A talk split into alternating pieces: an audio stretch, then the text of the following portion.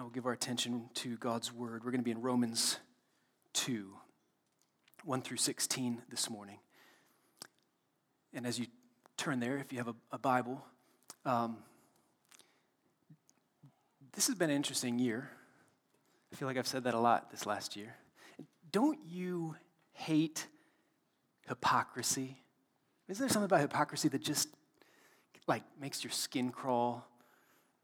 And this last year has been unusually full of high profile public displays of the human propensity to hypocrisy, especially COVID related hypocrisy. Let me just give you a couple examples. In December, the governor of Rhode Island tweeted, Please stay home except for essential activities and wear a mask anytime you're with people you don't live with. 10 days later, she was spotted at a wine bar in public with people she doesn't live with without a mask at a Christmas event for wine and art. When the governor of Illinois locked down the state last March, hair salons were pushing back, saying, How are we going to make a living? And the mayor of Chicago responded to people who wanted their hair salons open by saying, Getting your roots done is not essential. And a couple days later, she had a special hair appointment at a closed salon. And when she was confronted, she said, I'm the public face of this city. I'm on national media and I'm out in the public eye. Does that just kind of make you go, really? And one of my favorites around Thanksgiving, the mayor of Denver tweeted, avoid travel if you can. I think this was the day before Thanksgiving. 30 minutes later, his flight to Houston departed. I mean, from, he tweeted that from the airport. That's amazing. Rules for thee, but not for me. I mean, hypocrites are the worst, right? The thing is, even hypocrites despise hypocrites. That's the whole nature of hypocrisy. You look down on other people for doing things that you yourself do. And so, before we're too quick to say, yeah, hypocrites are the worst, the question for us is are, are we guilty of hypocrisy? What does the gospel say to those who think everybody else needs it? What does the gospel have to say to those who think the standard applies to everybody else and everybody else should be held to it, but I'm the exception? Romans 1:18 is the heading over this section of Romans from Romans 1:18 all the way through Romans 3:20. So we are in the thick of this section and the heading over it Romans 1:18 says for the wrath of God is revealed from heaven against all ungodliness and unrighteousness of men who by their unrighteousness suppress the truth. Paul's aim in this section is to lay out this claim that God's wrath is revealed against all unrighteousness, all of it. By all, he means all. There are no exceptions. And the thing is, sin comes in different varieties. There is conspicuous sin, as 1 Timothy 5.24 says, the sins of some people are conspicuous, going before them to judgment, but the sins of others appear later. So there are conspicuous sins and inconspicuous sins. I mean, conspicuous sins are outwardly observable. Everybody knows your life is a mess. You are not walking in God's ways. You are living in rebellion against God. You can put a, a meth face on a billboard and you know that person has made some sinful decisions in life, has abandoned responsibilities, right? I mean, there, there are sins you can take photos of and you can post them and then there are inconspicuous sins that are hidden behind outward appearances of decency. And so, whether your sins are conspicuous or inconspicuous, Paul's aim in this portion of Romans, from Romans 1:18 all the way through chapter 3, verse 20, is, as he says in chapter 3, verse 19, that every mouth may be stopped every single mouth, that every mouth may be stopped, and the whole world may be held accountable to God, including those who trust in themselves that they are righteous, including hypocrites. Every mouth would be stopped and the whole world would be held accountable to God. So Paul is systematically laying out his gospel for the Christians in Rome to hear. This is the gospel Paul preaches, because remember, he wants to partner with them in gospel ministry. He wants to come to them and share the gospel with them. He, he wants to join together with them, so he has to lay out for them the gospel that he preaches so that they know that what he preaches is the truth. And his first point as he lays out the gospel is to prove Romans 3:10 none is righteous no not one none Romans 3:23. All have sinned and fall short of the glory of God. Romans 1:20. So they are without excuse. Romans 2:1. So you have no excuse. Romans 3:9. For we have already charged that all, both Jews and Greeks, are under sin. That's the big point in this section. And in this particular portion, he addresses the self righteous and the hypocrites. There's no gospel, there's no good news without this bad news the reality of our sinful condition. There's no denouement, no climax, no resolution without conflict. And so let's give our attention to God's word in Romans 2 this morning, verses 1 through 16. I want to invite you, if you're physically able to stand with me out of our regard for God and his holy and inspired and inerrant word. Therefore, you have no excuse, O man, every one of you who judges. For in passing judgment on another, you condemn yourself, because you, the judge, practice the very same things. We know that the judgment of God rightly falls on those who practice such things. Do you suppose, O man, you who judge those who practice such things and yet do them yourself, that you will escape the judgment of God? Or do you presume on the riches of his kindness and forbearance and patience, not knowing that God's kindness is meant to lead you to repentance? But because of your hard and impenitent heart, you are storing up wrath for yourself on the day of wrath when God's righteous judgment will be revealed. He will render to each one according to his works.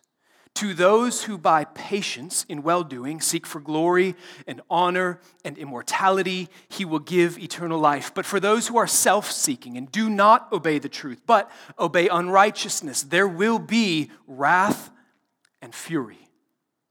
There will be tribulation and distress for every human being who does evil, the Jew first and also the Greek but glory and honor and peace for everyone who does good. The Jew first, and also the Greek. For God shows no partiality. For we, for all who have sinned without the law, will also perish without the law, and all who have sinned under the law will be judged by the law. For it is not the hearers of the law who are righteous before God, but the doers of the law who will be justified. For when Gentiles who do not have the law by nature do what the law requires, they are a law to themselves. Even though they do not have the law, they show that the work of the law is written on their hearts, while their conscience also bears witness, and their conflicting thoughts accuse or even excuse them on that day when, according to my gospel, God judges the secrets of men by Christ Jesus. Let's pray. Father, this is your word, and your word is truth. Would you sanctify us by your word that we might know you rightly? You desire truth in the innermost place. Make your truth abide there. Let your word dwell richly in us, that we would know you and your mercy fully. In Jesus' name, amen. You may be seated. So, Romans 2 1 through 16 is meant by God to strengthen your dependence on Jesus by showing you just how foolish, just how futile, just how hopeless and evil self righteous hypocrisy is. And it's something that we're all tempted to. And so we need warnings like this to keep us away from putting our hope in any of our own righteousness. This text may convict you of hypocrisy in your life right now, or it may simply serve to warn you to stay far, far away from outward displays of decency while you continue in secret sin. Paul is using this literary device here in this section that's called a, a diatribe, diatribe. That means he's engaging in an argument or a, a debate with kind of an imaginary opponent. So when he speaks in this second person singular, you, therefore you have no excuse, O man, he's not talking to his Roman audience. He's not saying that they are the ones doing this. He's showing them how he would preach the gospel to somebody who is caught in self righteousness and hypocrisy. He, he's probably drawing on lots of real life conversations that he had when he preached the gospel to Jews. We know from Acts 17, 18, 19, he would go into Jewish synagogues and he would reason with people there and he would prove that Jesus was the Christ. And so he's probably drawing from all of that experience of real life conversations he's probably had actual conversations like this with Jews. And so we get to learn. Have you ever watched like a, a really effective evangelist or apologist present the gospel or defend the faith? And just by watching, listening to them, maybe Ray Comfort or Jeff Durbin or Sye Ten Bruggen, you, you learn so much by watching somebody else share the gospel and answer questions, and you kind of go, oh, that's how I could handle that kind of situation. That, that's kind of what Paul is doing here. He, he's showing this is how I present the gospel to all people to prove to everyone that no one is righteous before God. And so here, who is Paul engaging in conversation? The, the self righteous hypocrite. Verse 1 Therefore, you have no excuse, O man, every one of you who judges. Verse 1 again, you, the judge, practice the very same things Verse 3 O man, you who judge those who practice such things and yet do them yourself. So there's no doubt about who he has in mind. And this debater may be Jewish, but he represents anyone, anyone who's ever demanded that others meet a standard that he himself does not have to meet. Self righteous hypocrites deserve God's righteous judgment too but they don't acknowledge that. They don't see it. And so this text strips away all excuses, it exposes hypocrisy so that those who have misplaced their confidence and their false assurance would cast themselves wholly on the mercy of God. So it cries out to you never, ever, ever trust in yourself, but depend entirely on the righteousness of Jesus. And it does that by overcoming the excuses, the objections that might come from a hypocritical person. I want to look at four of those with you this morning. First is the defense the hypocrite gives Hey, I have really good morals. I have good morals. In Romans 1 18 through 32, Paul took aim at the pagans, the, the Gentile outsiders, the irreligious, the licentious, those who have, that they sin boldly, blatantly wicked and rebellious. These are people from Romans 1. We saw people who do not honor God, they do not give thanks to God, they do not acknowledge God. Their lusts are on full display. They're not hiding them from anybody. They dishonor their bodies by indulging in dishonorable passions. And as Paul unleash, unleashes his censure against those idolaters and homosexuals and murderers and gossips. You can just imagine some religious Jew standing there listening to Paul go on about the sins of the pagans, just nodding his head in approval. That's right. Those people, they're the worst. Those sinners, they're the problem with the world. And Paul has masterfully baited the trap. By starting that way, Romans 1:20, so they are without excuse. He's talking third person, those people out there. He gets the religious hypocrites to buy in and they're going, "Yeah, them. They're the problem with the world." And then chapter 2 verse 1, Paul pivots and the trap snaps shut and he says, second person singular, you, oh man. Therefore you nodding your head in agreement with me about how bad the homosexuals are? You have no excuse. Where did that come from? What did I do? The thing about self righteousness is that recognizing and condemning sin in somebody else actually feels like righteousness. It's like fool's gold. Foolish people are so easily deceived, they fall for it. And it's not the real thing. When you see someone else who's actually sinning, and you know that what they're doing is actually wrong, and you feel something in you that tells you how wrong that is, and all of that's true, the temptation is to mistake that feeling for righteousness. And it's not, it's self righteousness. Seeing sin in somebody else, as accurate as you may be, is not the same thing as righteousness. So, Paul's saying, so, so you disapprove of sin in others? Good. Now, don't mistake that feeling of moral superiority that you enjoy for actual righteousness. Recognizing that abortion is murder and that homosexuality is sinful is right, but it's not righteousness. That's an important distinction. To those people, Scripture warns, pronouncing moral judgments on others does nothing to increase your righteous standing before God. In fact, it actually incriminates you. The perfect illustration of this is, comes from 2 Samuel 12, the life of King David. If you know that story, after David had committed adultery with Bathsheba and then had her husband Uriah murdered, God sent the prophet Nathan to go confront David. And so Nathan's approach with David was a lot like Paul's approach here. It's a little bit sneaky. He kind of baits the trap. He comes before King David and presents a legal case for the king to handle. None of the other judges could handle this. King David, we need your input. What should we do about this situation? There was this really, really rich man who had tons of flocks and herds, and he had a guest come to town. And you know what he did, King David? He went to this poor man who lived next to him who only owned one lamb. That's all he owned. And the rich man who had all these flocks and herds took that one lamb and slaughtered it for dinner for his guest. What should we do about that? Scripture says, Then David's anger was greatly kindled against the man, and he said to Nathan, As the Lord lives, the man who has done this deserves to die, and he shall restore the lamb fourfold because he did this thing and because he had no pity. And Nathan said to David, You you are the man.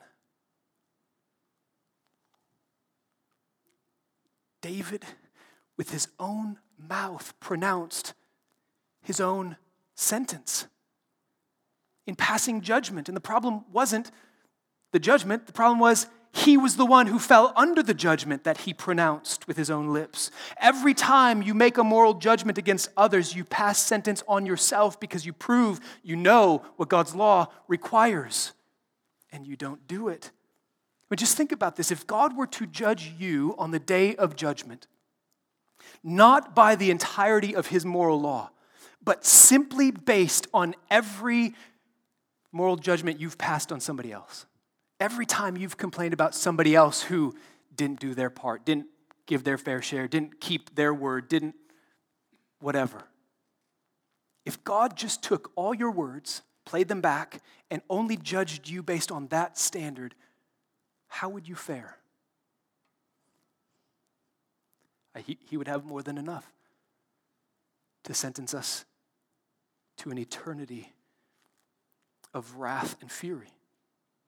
Jesus used this vivid metaphor, Matthew 23, of whitewashed tombs to describe people who outwardly look all put together and on the inside, they're just dead and rotten corpses, outwardly respectable and inwardly full of these sins Paul just listed in Romans 1 29 through 31 covetousness, malice, envy, strife, deceit, gossip, slander, arrogance, disrespect to authority, unbelief.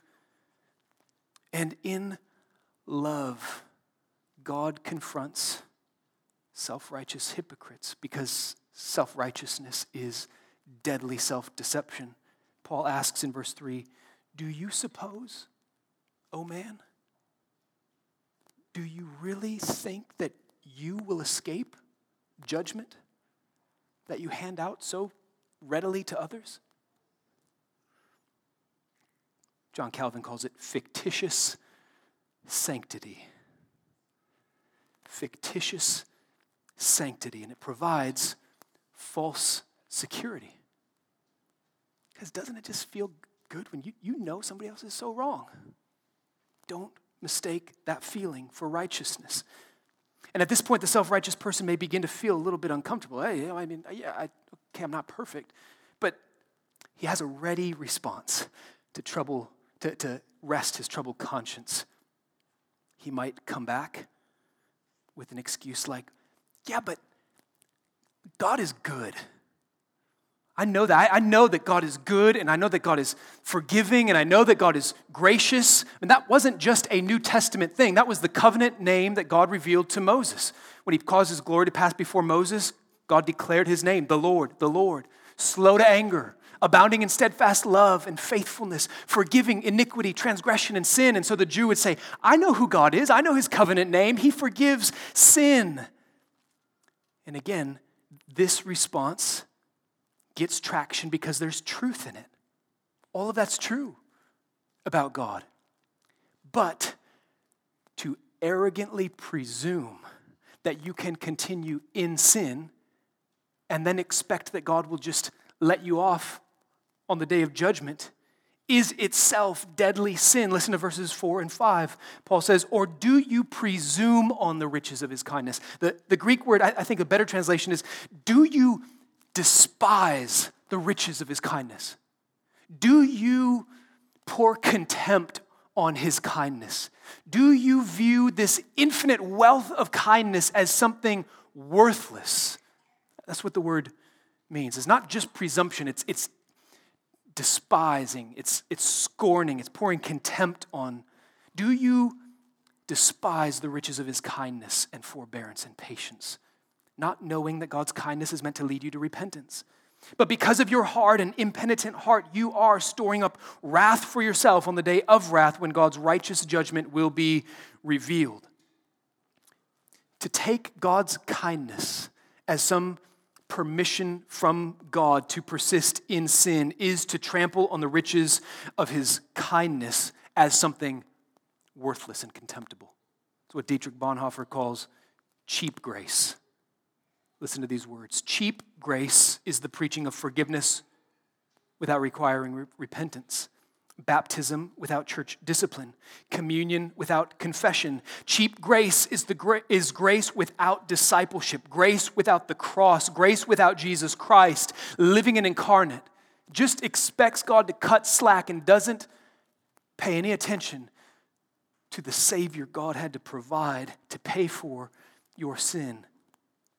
Those who persist in sin and expect to be forgiven don't actually delight at all in the forgiveness of God. To take his forgiveness so cheaply. If you treasure the forgiveness of God, then you go to him and you repent and you confess your sins to him and you trust in him for forgiveness. His kindness leads you to repentance to turning from, forsaking sin, and trusting in Christ. And instead, Paul says, every moment that you enjoy his kindness without turning to him in repentance, you are actually just heaping up more and more and more evidence against yourself to condemn you on the day of judgment. You are storing up wrath for yourself. In Mere Christianity, C.S. Lewis addresses those who expect to get off in the end because, hey, I heard God is good. I heard he forgives people.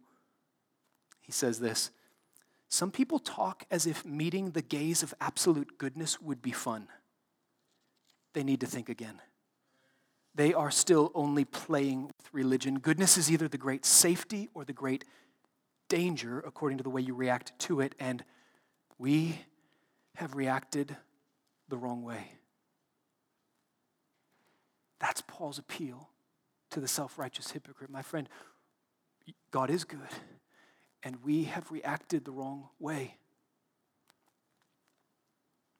Professing to believe that God is forgiving is not the same as confessing your sins to God and relying on the righteousness of His Son, Jesus, alone for your forgiveness.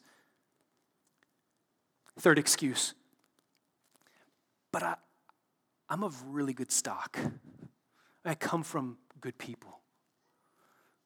Notice the phrase Paul repeats in verses 9 and 10 the Jew first and also the Greek. He's addressing the self righteous person who expects that he will enjoy some special treatment from God on the last day on the basis of his Jewishness. I'm Jewish. I come from the covenant people of God. All of the prophets came from us.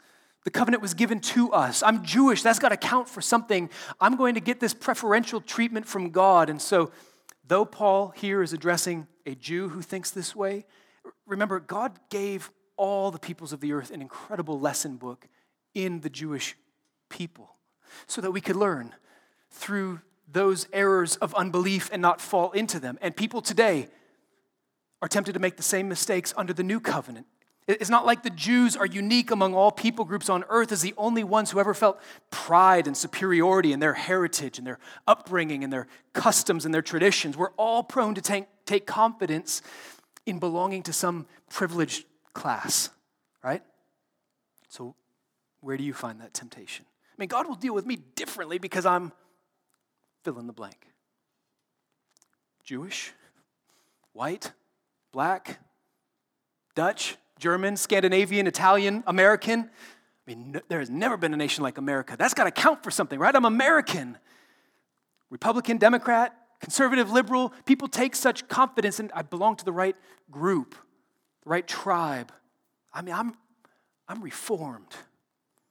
I'm Baptist. I'm Lutheran. That's got to count, right? I was baptized, catechized, confirmed. Does that count? All who expect preferential treatment, to, to all those people, Paul responds like this verses 6 through 11. He will render to each one according to his works. To those who by patience and well doing seek for glory and honor and immortality, he will give eternal life. For those who are self seeking and do not obey the truth, but obey unrighteousness, there will be wrath and fury. There will be tribulation and distress for every human being who does evil, the Jew first and also the Greek. Is there an order of treatment here? Yes. God dealt with the Jews first and then with all the world. And so on the day of judgment, he'll start with the Jews. And your Jewishness won't get you off because he will render to you according to your works. But glory and honor and peace for everyone who does good, the Jew first and also the Greek, for God shows no partiality. He shows no partiality. That is, God does not play favorites, He doesn't give preferential treatment to people based on some characteristic in them your ethnicity, your gender, your class, your wealth, your education. God is impartial. And because God is impartial, therefore, He judges each one for His own works. That means you will stand before God and you will give an account to God for what you personally have thought and said and done. And nobody gets a get out of jail free card because they belong to a protected class. Nobody gets to say, well, I was in the privileged class. And nobody gets to say, well, I was in the oppressed class. And I was mistreated by others. Everybody answers for their sin before God. God is perfectly just and impartial. And that's not new. Proverbs 24 12. Will he not repay man according to his work? Psalm 62 12. For you will render to a man according to his work. And there are only two outcomes. To those who persevere in doing good, God will give eternal life and glory and honor and peace, the fullness of his pleasures forevermore. And to those who do evil, God will give wrath and fury. Paul says there will be tribulation and distress, there will be eternal torment. And nothing here teaches salvation by works. There's no indication that eternal life is earned or merited. It's not deserved by anyone. Persevering in doing good is not earning eternal life from God. I think Paul is describing those who have been led to genuine repentance by the kindness of God. And having been led there by the kindness of God, they're kept there by the promise of God, and they persevere in doing good by faith. They persevere in the obedience of faith, as we saw in chapter 1, because they delight in the glory of God. And they will not be disappointed. They will see the glory of God and enjoy it forever. And it is always and only from beginning to end sheer, unmerited grace because God shows no partiality. Nobody has any grounds for boasting, it's just grace. Last excuse. The self righteous hypocrite objects, but I have good doctrine. I have good doctrine. Paul deals with this false sense of security that comes from simply having access to God's word. The, the, argument that he's anticipating comes from Jews who feel superior about themselves as compared to the Gentiles because they have the law.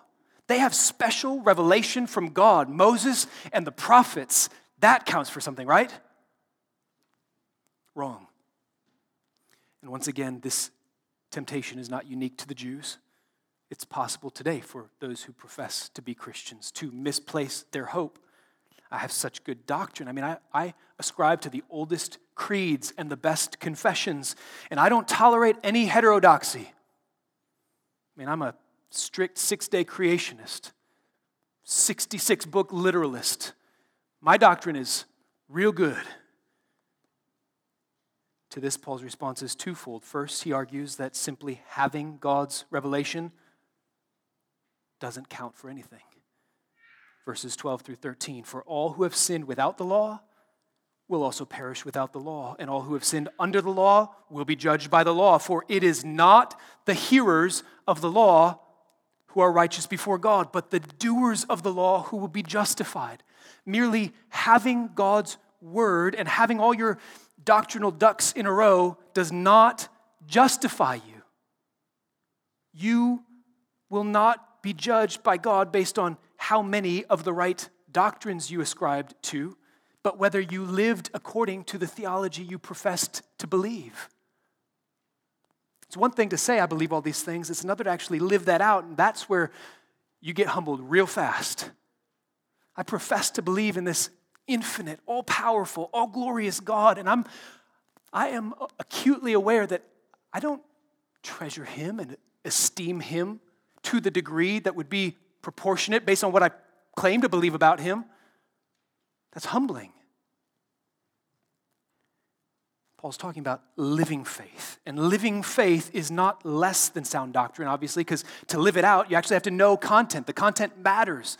Orthodoxy matters. Sound doctrine matters. It's just so much more than sound doctrine. To profess it and live it is something else completely. And the temptation, the human heart is so prone to just take pride in being on the right side of the debate all the time. Watch out for that temptation. Saving faith is no dead faith that merely hears, it's living and active faith. This is what Moses warned the Israelites about when God delivered his law to them and they were about to go to the promised land, Deuteronomy 29 18 through 19. These are sobering words. Beware, beware lest there be among you a root bearing poisonous and bitter fruit. What is that root that bears poisonous and bitter fruit? The root of it is this self righteous, self assured presumption. One who, when he hears the word of this sworn covenant, blesses himself in his heart, saying, I shall be safe, though I walk in the stubbornness of my heart. Nod my head in agreement with the covenant and all God's promises. Amen. I'm so glad I'm safe while I persist in my unbelief and my rebellion.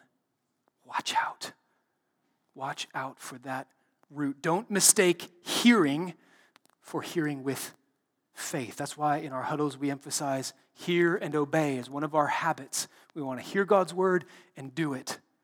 We want to be hearers and doers of the word. And then Paul argues that knowing God's law doesn't make you quite as special as you think verses 14 through 16. For when Gentiles who do not have the law by nature do what the law requires, they are a law to themselves. Even though they do not have the law, they show that the work of the law is written on their hearts, while their conscience also bears witness, and their conflicting thoughts accuse or even excuse them on that day when, according to my gospel, God judges the secrets of men by Christ Jesus. Conscience means with knowledge.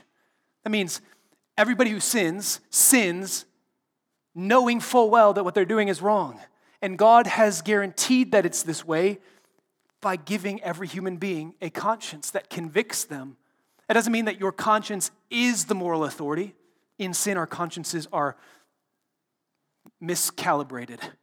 But God has not left himself without a witness. He has an ally inside of you testifying against you on his side. Every time you do wrong, something in you knows that was wrong. Why you lay awake at night, trying to convince yourself that it wasn't wrong. Because you know. And so Paul says to the self righteous Jew, You think that just having access to God's law counts for something? The Gentiles, it's written on their hearts. They know right and wrong. They know that what they're doing is wrong. So when you're over here feeling so smug because you know what they're doing is wrong, they know it too. So don't misplace your confidence simply in having access to God's word. It's not the hearers of the law who are righteous before God. We're saved by grace through faith in Christ alone. And that faith that saves is never alone, it's a living and an active faith. And so, what can we say before God? We are all without excuse. And whether your sins are the, the blatant, scandalous kind or the discreet, respectable, inconspicuous kind, you have no defense before God, no excuse. And yet, the aim of Paul, the Spirit of God who inspired him to write this text, is that you not despair. That the riches of God's kindness and the reality of God's judgment are meant to lead you to abandon all thought of trusting in yourself. When you stand there before God, stripped of all your excuses, with nothing to say in defense of yourself, that's when you can, for the first time, treasure the riches of His mercy to you in Christ the glories of the gospel, the greatness of this Savior. Those who admit their sinfulness most honestly before God are the ones who will treasure the grace of God most deeply. And, and this gospel produces humble, joyful, confident Christians who can proclaim this gospel in its entirety, including the reality that part of the gospel is God will judge the secrets of men, we can hold that out to the world without fear. And if the world says, well, you're a hypocrite to judge us, we can come back and say, not at all. Because the claim of the gospel is not that we're saved because we're so much better. The claim of the gospel is that we're saved by the righteousness of Christ alone, and we need that mercy too. So when we tell the world that they're living in sin, it's not it's totally different than self-righteousness. Totally different breed. Totally different kind of humility. It's still truth, it's still pointed and piercing. It's not softened at all, but it's without hypocrisy because we know the reality of our own sin. I mean, think about the humility the gospel breeds in us when we believe that according to this gospel, as verse 16 says, God judges the secrets of men. If you believe that, how could you possibly be arrogant? What are you arrogant about? You know your secrets. Those who believe this gospel treasure the Savior held out to us here. And that's where we're going, where we'll get in chapter 3. And it's the hope that we have here. We know we are great sinners and that Christ is a great Savior who has purchased for us by his blood eternal life and glory and honor and peace forever. So turn to him and trust him. Let's pray.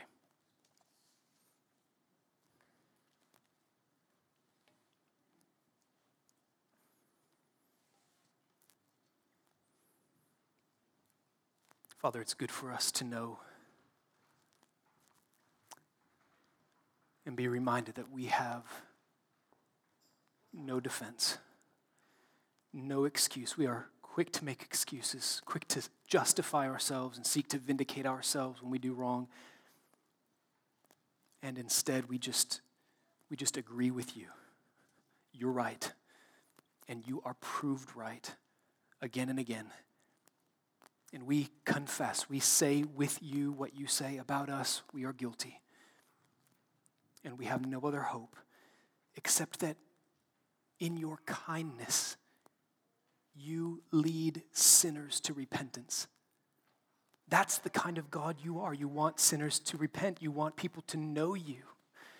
Thank you. May your kindness be on display with such force and clarity and beauty that our hearts would be moved to forsake all sin, secret sins, hidden sins, pet sins, that we would cling to Jesus with, with a kind of desperate grip. We know we, we have no other hope, no other hope but Jesus, our righteous Savior. Amen.